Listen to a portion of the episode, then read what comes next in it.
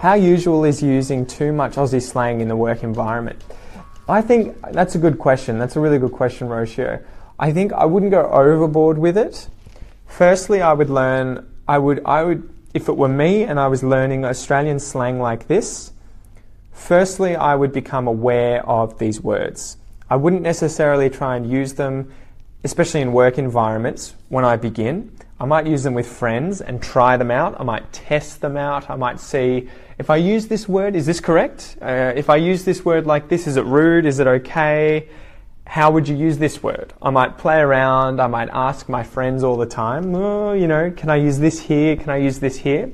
And then when I become comfortable with understanding how that word is used, then I'll be like, okay, if I'm at work and I have a relatively good relationship with the people I'm working with, or I hear them using it, then I'll use it.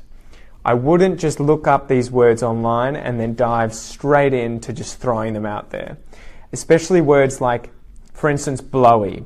A blowy can be a blowfly, as we said at the start, but it can also be slang for something very rude, which is a blow job, a sexual act. And so you're not necessarily going to get in trouble, but it could lead to an awkward misunderstanding if you were to use that in the wrong context. Say if you were in a meeting and for whatever reason you wanted to talk about a blow fly and you said blowy, it could just lead to an awkward situation. So my my takeaway would be my takeaway message and point. Look up all these words, understand what they are, become sort of acclimated to how they're used by practicing with friends on your own, and then only when you become really comfortable with I know what this word means and how it's used. It's going to be fine. And I have a pretty good relationship with the people at work. That's when I'd be like, okay, I'm comfortable using it in this situation. So I hope that work, that that helps. And I guess the last point would be, I think slang wise, go by the rule of one slang word per sentence.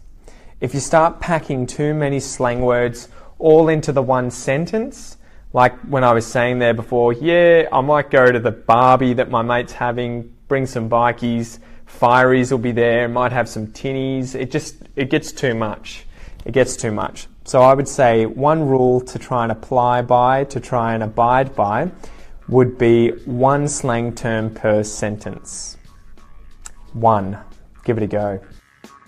G'day guys, thanks for watching the video. Remember, if you want to support the channel financially, you can do so via my Patreon page, which is linked in the description below. If you can't afford to support the channel financially, you can still help by spreading the word and sharing the videos. Thanks so much guys, stay awesome, all the best.